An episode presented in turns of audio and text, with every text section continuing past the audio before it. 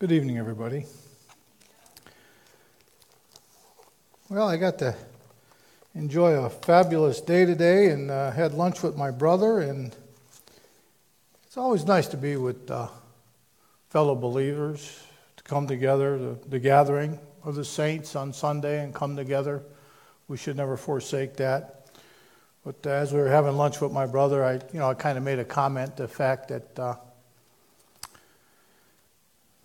being in in uh, in the Word and being filled with the Spirit, we we recognize the the depravity of the world, the sins that take place, and sometimes it it, it weighs heavy on even believers that we see what's going on around us and. Uh, and I says, Well, I don't know how much I've been praying these days for the forgiveness of our sins as a nation, more so than just accepting it and knowing that the coming of God's wrath is going to be coming and just please protect my family and, and give me the strength to endure that because uh, he promises he will. And, and, my brother says, You know, brother, he says, uh, You know, when, when God, what God does is he pulls back his restraint, he'll pull back the Holy Spirit, he'll pull back his prophets and allow the reprobates to just take over. He says, We're still here proclaiming the truth of God's word, ain't we?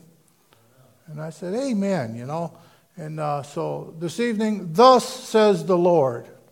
And as long as across this country there are strong enough men filled with the Spirit to say, Thus says the Lord, and to open up this good book and preach out of it, we're still engaged in this battle. Uh, and, and I just want you to know that. And another reassuring fact that Jesus is sitting right now at the right hand of God. And he will accomplish all that he needs to accomplish. He will defeat every ideology, thought process, antichrist, anything that's against God and his Father's will. He will defeat. And we're, we're doing this right now. And we can do it with fellow believers like yourself. I ask you not to get discouraged. I ask you to get plugged in with a church, with a Bible believing church that expounds on God's Word. I believe an expository preacher, whether he can articulate his words uh, as well as others, compared to a topical preacher, will far exceed and feed your soul uh, that we need. So I just encourage you to do that. Tonight we're going to be in 1 John, the second chapter. I did a, a I thought, a marvelously long introduction. So we're going to try to move through, through it a little quicker this week. I think I've covered a lot of the uh, theological points in my mind that I stumble over as I'm reading the text, and, and my job is to share that with, with the reader yourself, beloved. So this evening we're going to be in uh, 1 John, second chapter. Uh, so we'll just get right into it and start reading, reading some of it. And, and remember when we started the book, we, uh, there's three points that it's pretty redundant. It goes over and over again. It's the assurance of our salvation. We're not perfect, and to love one another. And I, will ask you this uh, that it tells us, and actually, I might as well just quote it properly. It tells us at the end this evening, the end verses, it tells us, and now, little children, abide in him so that when he appears, we may be confident and not shrink from him in shame at his coming. That we may, when we finally get to meet the Lord, when we go home and stand before the Lord, that we not shrink back of fear or whatever it may be, that we can stand and just proudly in his righteousness. I've always wondered about that, thinking I'll be down on my knees just, you know, because he's just such an awesome God. But the assurance of our salvation, knowing that we've been saved. In this book, it goes over that over and over again. Matter of fact, to know him it states 40 times in this epistle to know. 40 times. It's putting an emphasis on know. And to keep his commandments 10 times. Uh, so I ask you the question how can you faithfully minister the gospel of Jesus Christ if you don't have the assurance of your salvation, if you'll shrink back on the day when you get to meet the Lord, you have any hesitation or feeling that you're going to shrink back, how could you possibly proclaim the truth of, of Jesus Christ to those that are alive today? And that's what this book does. It helps us with that assurance that we can proclaim His truth. And to understand we're, we're far from perfect. And most of all, it, it takes an old command, makes it into a new command that we may be able to understand it a, a lot better. Uh, you know, we, we know them two commands. The first command is to love God with our heart, mind, and soul, and love others as we love ourselves, is what it tells us in the Old Testament. I'm kind of getting ahead of the on the message here, so let's just be start reading. My little children. Now, we, we covered that last week when it states down here, it, it states there's three groups there's little children, fathers, and young men. And I, I went over that into the fact that it's not the age of an individual, it's your spiritual growth. It's where you're at spiritually. The, the children would be somebody that just has enough knowledge uh, for the saving grace, uh, everything how it was represented to us in the first chapter of First John, uh, who he was, that he manifested himself in the form of his creation that he lived this sinless life, that he died for us, that he's our advocate. Just, just enough. You're drawn to that. It's a, you, you have just enough knowledge for your salvation, and you believe. Then the, the young men would be the ones that can fight off the wills of the devil. They begin to uh, Scripture. They, they understand what's right and wrong when somebody's telling them something wrong or out of context. It just doesn't sit right with them. They say, no, that's, that's not right. Something ain't sitting right. And then the fathers would be the ones that would be the instructors, the teachers of God's word, to, to expound on the word, to accurately d- divide God's word, to share that. Uh, expository preachers, not topical preachers. Expository, able to take the test, the text that's before them, expound on it, and share what the Creator wanted you to get out of that text and be able to bring broken people to that point. That would be a maturity level uh, in, in, your spirituals. So this it starts off our second chapter. It says, "My little children." I, I know a lot of people in the commentary book. It, it it went right into, but if if anyone does sin, we have an advocate for the Father. But they never even looked at the first three words, "My little children." So is, I just present a question to you. Is he assuring the young believer at this point that he's speaking to them? Because the young men and the fathers will, uh, should already know what I'm getting ready to say. So he's giving the assurance to the young believer, the, the baby in Christ. Uh, he's saying to them, I'm writing these things to you so that you may not sin. But if anyone does sin, we have an advocate with the Father. Now, you see, when we're young in the Lord and we can easily get thrown back into the law, and we're, not, we're no longer under the law with the flesh because the flesh was weak. And he's giving us this assurance. First, he tells us not to sin. And then he says, if we do, that we have an advocate with the Father. Jesus Christ, the righteous. He's the propitiation. He's the one that traded places for me.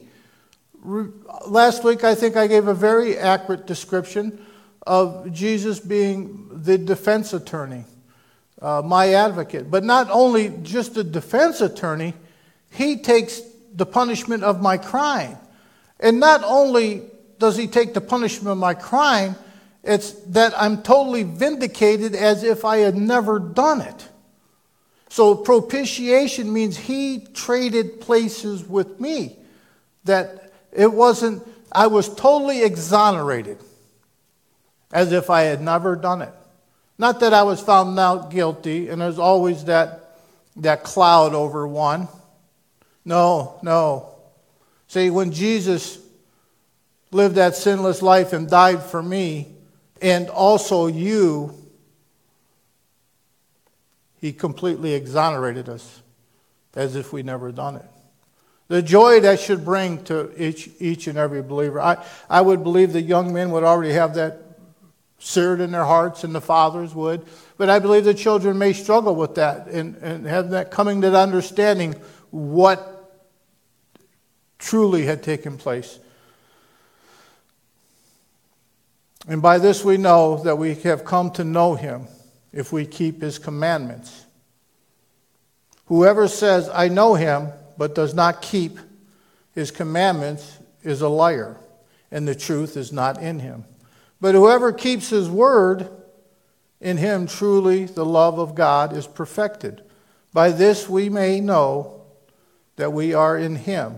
Whoever says he abides in him ought to walk in the same way in which he walked. Now, my brother did a wonderful job. He's uh, doing the Sermon on the Mount. And he, really got into the, the literal, the flesh being able to follow the commandments and the law and by the Spirit. That it's, it was by the Spirit because when it tells us if you lust after somebody, then you should rip your eye out. Well, we don't take that literally. We don't take that from the flesh because our flesh is incapable of doing that. It's by the Spirit that we know. He did a wonderful job. You should listen to that. We're going to touch on a little bit of it. But this is one of these things when, when Paul addresses this very extensively in, in Romans 6, uh, and I really like how he handles it. And what he says in there, he says something in regard to that I'm speaking to you in human terms. I'm speaking to you as a finite creature because this is such a complex issue that, I, that God can't speak to you for you to get the understanding. So he, he has to speak it to us in human terms. And we, we struggle with this. We struggle with it, and we will struggle with this until the day we die. Uh, Romans, uh, Romans chapter 7. I think I, I want to state Romans uh, chapter 6 first. It says, Romans chapter 6, 17 and 18. He says, But thanks be to God that you who were once slaves of sin have become obedient from the heart to the standard of teaching to which you were committed. And having been set free from sin, have become slaves of righteousness. I, I love the terminology. I love the words. And here's, here's God thanking you, beloved, for, for being a sinner, for you understanding how to be a slave to your sin. See, beloved, at one time, your sin told you when to wake up, when to go to bed, what to do. That's all you had in your mind. That it dominated you. It ruled you. And then you were drawn by the Spirit. You believed. You have the Spirit of God in you now. And now you know how to be obedient to your new master. You know how to be obedient to God. It was such a good training for you, what you went through. This is our attitude towards God. And, and Paul's thanking God that we went through that. that. That's what it says. But, but thanks be to God that you were once slaves of sin.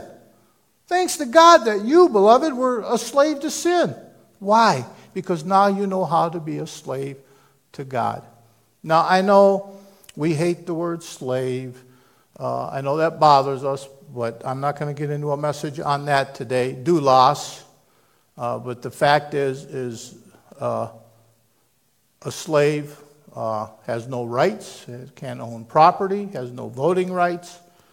And just as my sin took all my rights from me and told me what to do, that now I look at my God and, and continue to walk in the Spirit and, and surrender myself to Him. Now, how does He look at me?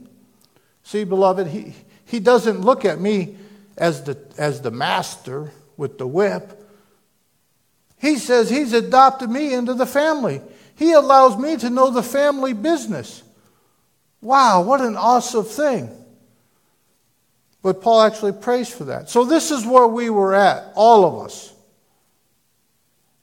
We were at. But then Romans 7, he gets into, he says, verses 5 and 6 For while we were living in the flesh, our sinful passions, aroused by the law, were at work in the members to bear fruit for death. Now let's back up and think about that a second. He says, While we were living in the flesh, our sinful passions, what did they do? Aroused by the law, were at work in our members to bear fruit of for death.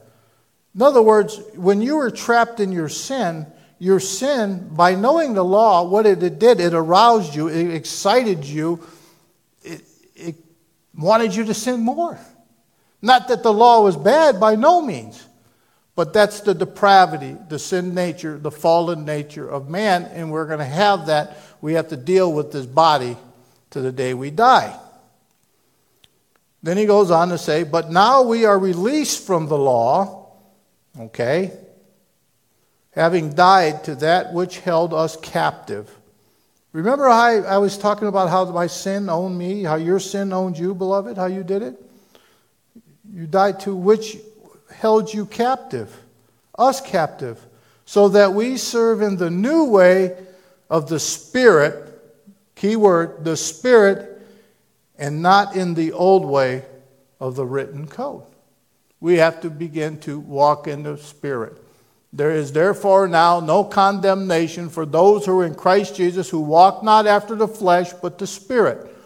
We must transition from the lust and desire of our flesh and begin to listen to the Spirit that God has filled us with the Holy Spirit.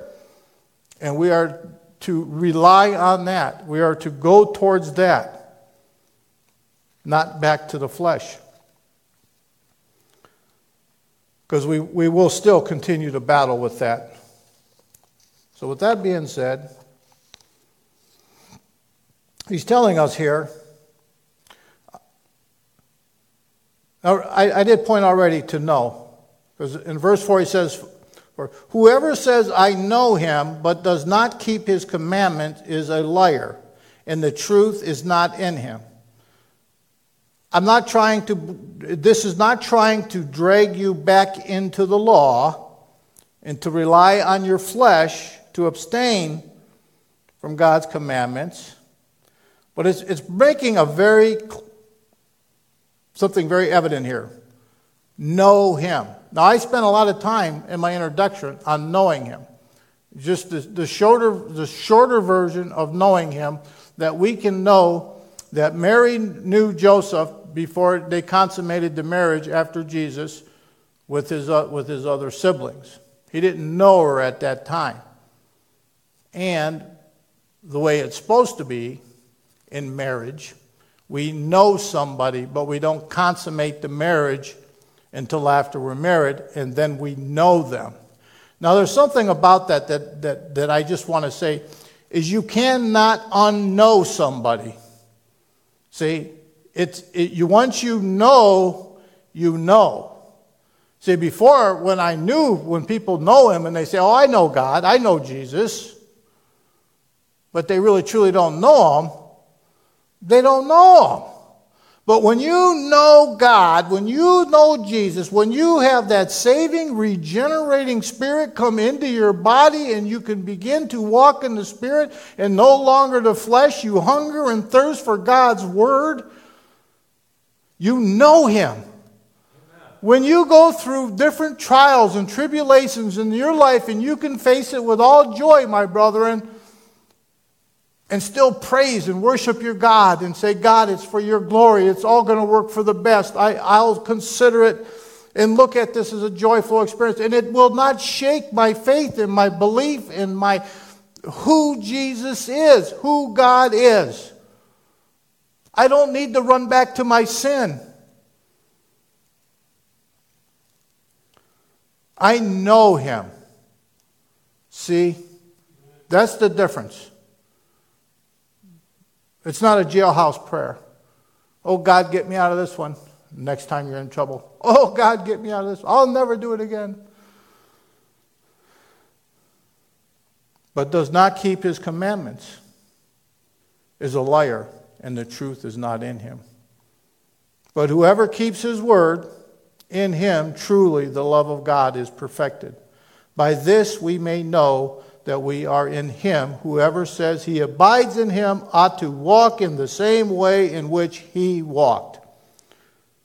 There is a newness of life.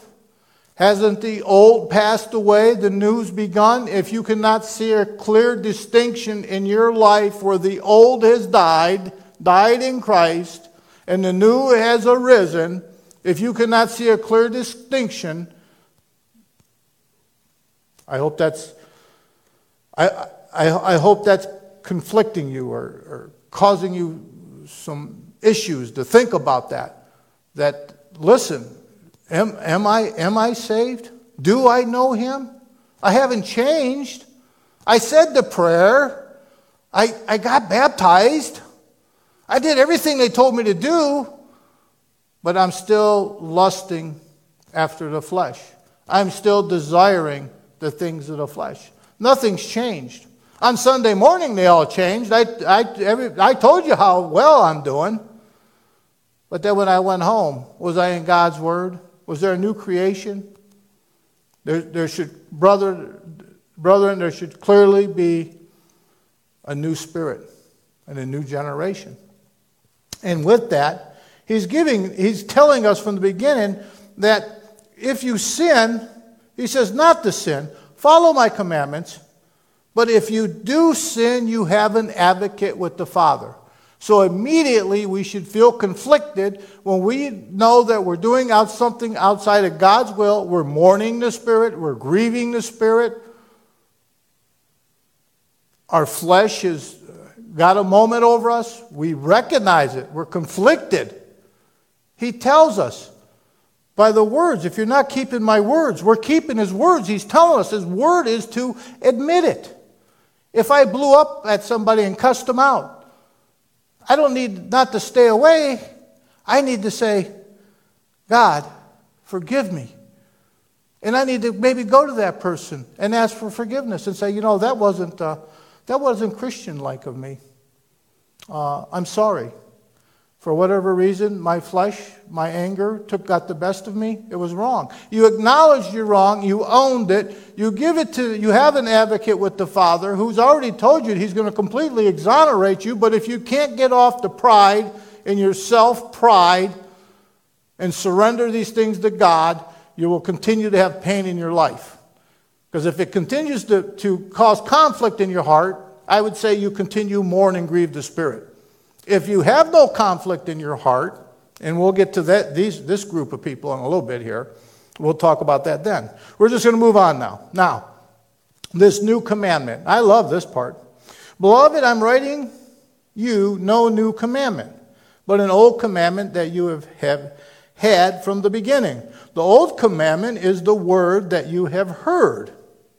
At the same time, it is a new commandment that I am writing to you which is true in him and in you, because the darkness is passing away and the true light is already shining.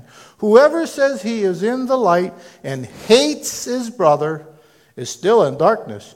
Whoever loves his brother abides in the light, and in him there is no cause for stumbling. But whoever hates his brother in darkness and walks in darkness and does not know where he is going because the darkness has blinded his eyes. I am writing to you, little children, not young men that knows how to fight off the wills of the devil, not father. Oh, I'm sorry. This is where he's going to start breaking it down and going into that. We're going to stop there. Now, this commandment that he doesn't state, he never actually says the commandment here. So let, let's, let's help out with that. The, the old commandment, remember, was to love God with our heart, mind, and souls. The new commandment is to love others as you love yourself. Old Testament. That was the, the two greatest, that was the commandments that he gave us. Well, see, when Christ came, when God came in the form of his creation, manifested himself in the form of his creation, what, what he did is he showed us. He became pers- personable. Uh, personal. I mean, he's right in front of them. They could see him. They could touch him. They could see his grace, his mercy. They could see his glory on the transfiguration when he was on the Mount of Transfiguration. They could see his glory. They knew who he was. He became real. This God that we only heard about and was told about became real to us. And he came in the form of his creation, lived that sinless life, died on that cross with all humility, came as a lamb. See, for you, for me, for all those who will believe, because he loves you. See? So when now I can understand that. See, because when it told me to love others as I love myself, do you know how to love yourself, beloved? Have you always loved yourself? Tell me how well you know how to love yourself. That was very troubling for me. I, I myself, in my life, love brought pain into my life and brought pain into other people's life, even though I wanted to love you. But because of my fallen, broken nature in me, I, I didn't even realize it. I didn't even know what love was. See, when Jesus, God, your creator, come in the form of his creation and lived and died for each of you that believe in him exonerated you from your crimes, no condemnation. See, when he did this, he's showing you a love that passes all understanding. And there's not enough words that I can express here tonight to express that love. How deep that love is. Well, see, this is our example now. This is, this is the old commandment that's a new commandment because now you can see it. So now when I say that, I say to love God with my heart, mind, and soul and love others as Jesus loved me. See, beloved? It brings on a whole new light. It gives me a whole new standard. It's like way, way I mean, way up there. And I, I still can't make that standard. I'm still way down here, but I know. I have a standard today. I understand it. And I understand what I must do and to love others as Christ loved me. And if you're married, and for the fathers on Father's Day, here's my Father's Day plug. Oh, by the way, here, you want a Father's Day plug? I'm going to give you a Father's Day plug. You're the father, you're the husband. You are to love your wife the way Christ loved the church. Christ died for the church. There's nothing that your wife, your children, that can do to you that could stop you from not loving them, for you to walk away from them, or for you to reject them. There's no excuse. That love, that example is set so high that God has for us. He tells us to love us the way Christ loved the church. And beloved, when you were out warring against God, when you were getting excited with your sin, because it just aroused you, did Jesus walk away from you? Did God walk away from you? No, he didn't. He don't walk away from nobody. We walk away from him. So then why should we turn our backs on our mission field? I mean, we would, we would assume our brothers and sisters, we wouldn't even think of it, but I'm sure some of that goes on too. There's the new commandment for you. Uh, just wrapped up and packaged in a way that we can understand it. It, it, it helped me understand it a lot better. Then we, we go on and explain the little children, the fathers, the young men.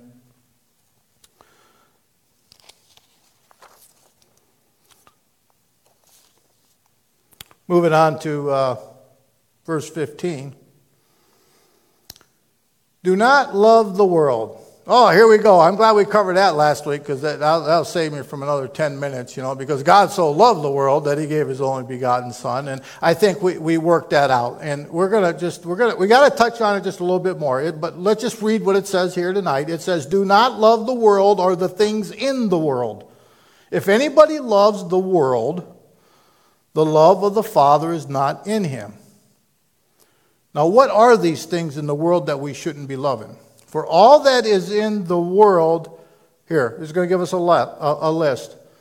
The desires of the flesh, and the desires of the eyes, And the pride of life is not from the Father, but is from the world.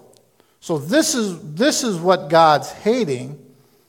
It's the pride of the eyes, pride of the flesh.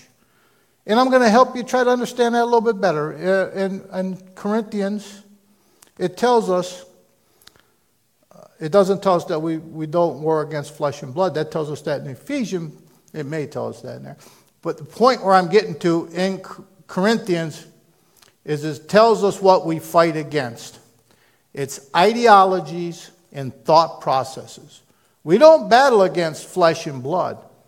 We, we, we battle against these thought processes. So here's what I'm trying to tell you. If you're getting your theology from the chosen who make up their own ideologies, I mean, not the, you know, pick on the Roman Catholics, but they're different than the Protestants. We're still protesting them. They, they they, they cursed anathema on me because I'm saved by faith through grace. They've never recanted that. So we still need to resolve these issues, which I wish we could, just as Luther wanted to. But to have a Roman Catholic going to the grave site and praying to a guy that was the, the minister of this back in San Diego years ago, the revolution, the, the Jesus revolution, and they're praying to the guy that's dead. that's an ideology and a thought process that's no good. We, we can't we, we, we, we can't use that. Our ideologies and thought processes come strictly from God's Word, the authoritative from God's Word, not from a TV show. Now, the TV show may be good, like in anything that I disagree with. It stimulates thought. So let's talk about it, brother. Bring your, bring your, your series from The Chosen. Let's sit down and tell me your theology, and let's us open the Bible up and let's discuss it. Because what will happen then? Because you may be a child in the Word of God. See, you had just enough knowledge for your salvation. All right? But then you may run into a young man that says, well, we can fight the, the ills of the, the devil here. And we can sit down and begin to talk about this and we can grow as brothers in Christ. And correct me if I'm wrong. If, if the two statements I just made are wrong, let's talk about that. I, I would really like to discuss. I love nothing more than talking about God. Matter of fact, if, if we hang around long enough, we'll be talking about God. I can pretty much guarantee that. So, that's the ideologies and thought process. I can go on all day long with these different ideologies and thought processes. And I'm going to tell you something now, because we're going to move into that. I'm just going to move right into that, because it, says in here, I'll just keep reading until we get to it. It says, Children, it is the last hour. And as you have heard that Antichrist is coming, so now many Antichrists have come. Therefore, we know that it is the last hour. Verse 19, very important verse here. They went out from us, but they were not of us. For if they had been of us, they would have continued with us. Well, what, what's that saying, beloved? They went out from us. They're Antichrist. Well, here's what this is saying. Logan's going to get to it in the end of the Sermon on the Mount the path that leads to destruction is wide, the, the, the road that is narrow that leads to the gate. Few make it through the gate. Jesus is on the other side and he says, the individual says, Lord, Lord, refers to him as Lord. He says, Depart from me, you workers of iniquity. So this group of people, they actually go to churches they don't walk away from the church. They continue, that would be the churches like I would say the Mormons, the Jehovah Witnesses, uh, another church that says has Christ on their sign but promotes sin. Uh, the, the, these are the ones that you know they, they like believed in Jesus. They believed in the name of Jesus, but uh, it, it wasn't enough. And, and you notice something, they, they say, we did this and we did that. It's always them. They always talk about what they did. I'm not talking about this group. Here's a group of people outright reject God.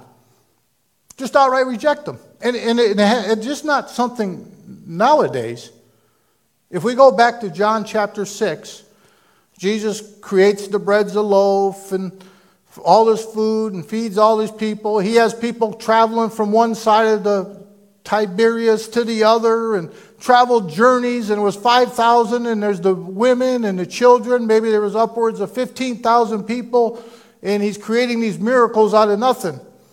And then he goes on to say, referring to himself as the bread, the bread of life, as he's the light, he's the word that we must eat it. And, and it was hard for these people to, to grasp that. And it says, many of his disciples left. Many, lots of people defected, mass defection from once professing. These are not regenerated souls. They, they, they tasted the miracle of them they seen the miracle. They seen the miracles Jesus did. They wanted more. They wanted him to kidnap them and for them to be their king. They wanted for their fleshly desires.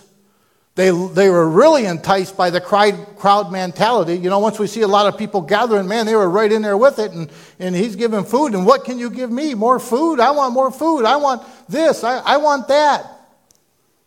They walked away. They came to the full revelation, they came to the full knowledge who Jesus was, and they rejected him. There, there's no second. Uh, Hebrews chapter 6 tells us we're not to, God's not going to sacrifice Jesus again. Not that they ever had their salvation, but they walked away from it. Here, when it tells us that they walked away, they were never of us. They were never saved. They were never, re, they were never regenerated. They never were walking in the Spirit. They weren't doing that. They walked away. And then at that point, they begin to live a life the way they once lived with their sin, with the lust of their flesh and their desires, and they begin to promote ideologies, false gospels, false God to the world. They're the Antichrist. They're all out there. We, we can identify them because they talk about denying who Christ is in the resurrection. Remember, the other group of people are saying, Lord, Lord, we did this, we did that. But this group clearly has passed judgment on themselves when they walked away from the church. They walked away and they started promoting false, false ideologies and thought processes and they became antichrist, is what it tells us. They went out from us. They were not of us. For if they had been of us, they would have continued with us. But they went out, that it might become plain that they all are not of us. But you have been anointed by the Holy One. You, beloved, have been anointed by the Holy One. And you all have knowledge. And it, it remotes it, and you all have knowledge. You even sp- started speaking to the children. You have the basic knowledge who Christ is. You will never deny who Christ is and what he did. You've been anointed. You have this knowledge. Not because you, you do not know the truth, but because you know it. And because no lie is in the truth. Who is, is the liar but he who denies that Jesus is the Christ? See, when they went out, and say they no longer accept Christ. I'm going back how I used to live. They deny Christ. They deny who he is. Remember when I started out about knowing Jesus? Once you know him, you can't unknow him. That doesn't happen. This is, what's, what is this? This is the Antichrist, he who denies the Father and the Son. Denying the Father and the Son is simply to walk away from the church and begin to walk after the flesh you're lustily fleshed of your own desire, and you have no conflict about it. Now, I, I know one can, can uh, mourn the Spirit, grieve the Spirit, but that one will have sin- sincerely have conflict, pain inside their hearts, comparatively speaking, to one that's really enjoying the lust of the flesh, encouraging others to do it, thinking of more ways to create evil. No one who denies the Son has the Father. Whoever confesses the Son as the Father also. Let now remember, this is not the people that's going to get to the gate. These people are not saying, Lord, Lord. So let's not confuse, let's not confuse the two groups. Let what you heard from the beginning abide in you. If what you heard from the beginning abides in you, then you too will abide in the Son and the Father. And this is the promise that He made to us. What's that promise? Eternal life. I write these things to you about those who are trying to what? Deceive you to teach you false ideologies and thought processes from a man centered view. This is God centered. Right here. The scripture of God. God centered. Expounding on the text of His Word. That's God centered. Anything outside of the text of God, trying to explain God, will be false ideologies and thought processes. But the anointing that he, you receive from him abides in you, and you have no need that anyone should teach you. Now, beloved, I'm not saying that you know it all, you don't need to be instructed. What he's saying here is we, we, we live in a land that we have more Bibles in this country than any other place. We got the internet, we can listen to commentaries of different people's viewpoints to break this down. Uh, I'm very not really good with uh, language skills, so I have the ability to listen to other people. What's this saying? And I can listen to them say this, and one guy says that. But see, what I know is the Spirit. When I pray to God in James and it tells Lord, give me wisdom. He says, God, Jesus, God says that for those to pray for wisdom, and He will give it to you abundantly. Now, that wisdom is not picking the right lottery number. That's not the wisdom he's talking about. That's for you to have an accurate understanding of his word and his will in your life. So I don't need to be taught that. But I do receive instruction from other godly men. I don't want to I don't want to because I know my heart and because I know my flesh I I love being around godly men and listening to what they have to say and look at the fruit of their work. How are they living their lives? What are they doing? But as His anointing teaches you about everything and is true and is no lie, just as it is, has taught you, abide in Him.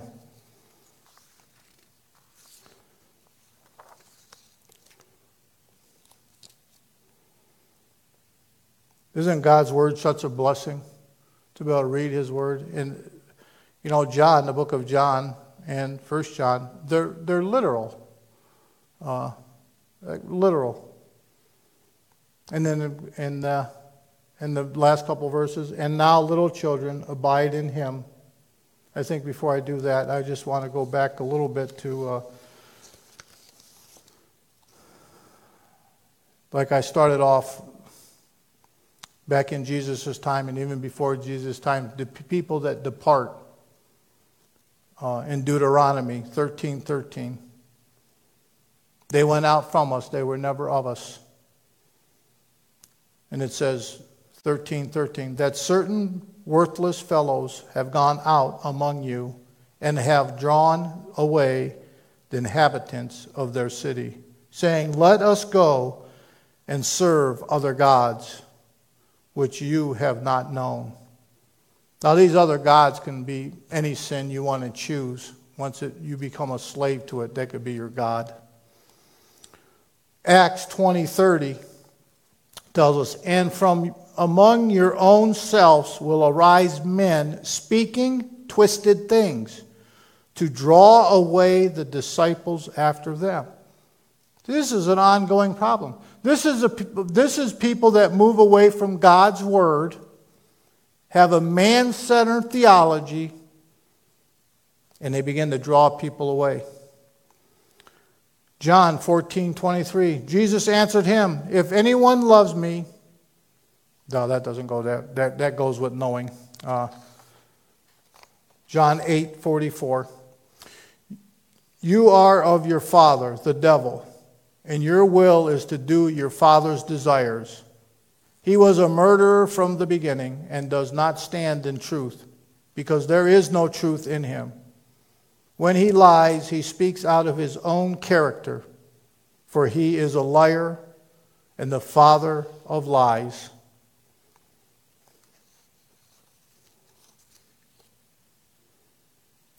Verse 28 And now, little children, abide in him. Does that mean the young men already know to abide him in him, the fathers?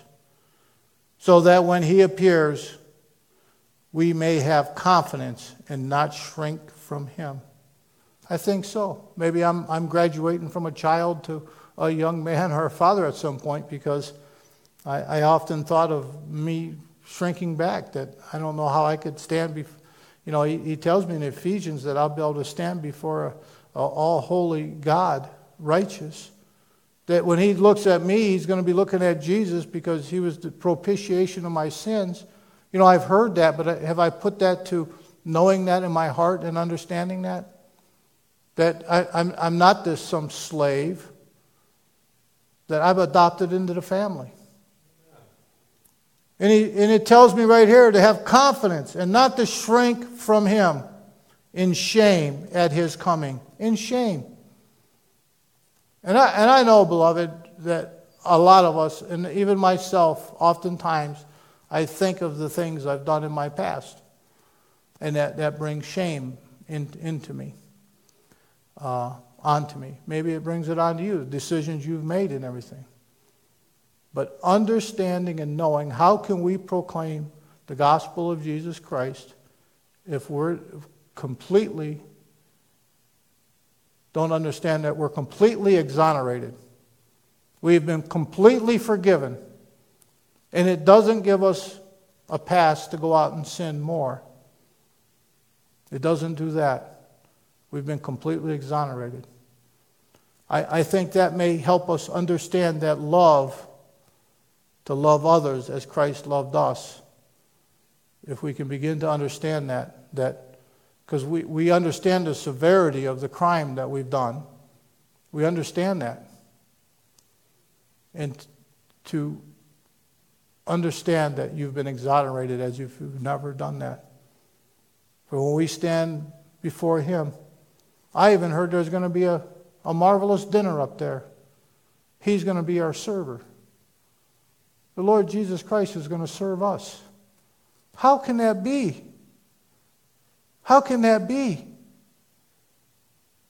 I, I think even Peter says he, he didn't want him washing his feet. And he says, Well, I got to, Peter. You don't understand. You know? That's just something for us to think about. If you know that he is righteous, you may be sure that everyone who practices righteousness has been born of him. Let us pray. Our Father and our God, as we enter that throne room with confidence this evening, Father, not to shrink back, but just a revelation on how deep your love was for us. How we've been exonerated for all the crimes we've committed.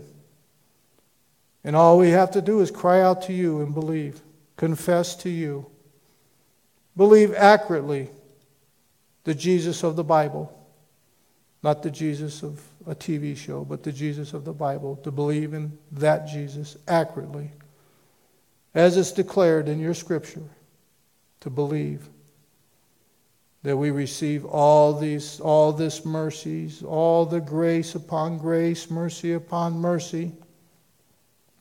Father may it strengthen every believer that hears these words believes these words to strengthen them to proclaim the gospel of Jesus Christ in this fallen world as long as God hasn't pulled back the Holy Spirit and pulled back His people that want to proclaim the truth of His Word, we're still in the battle.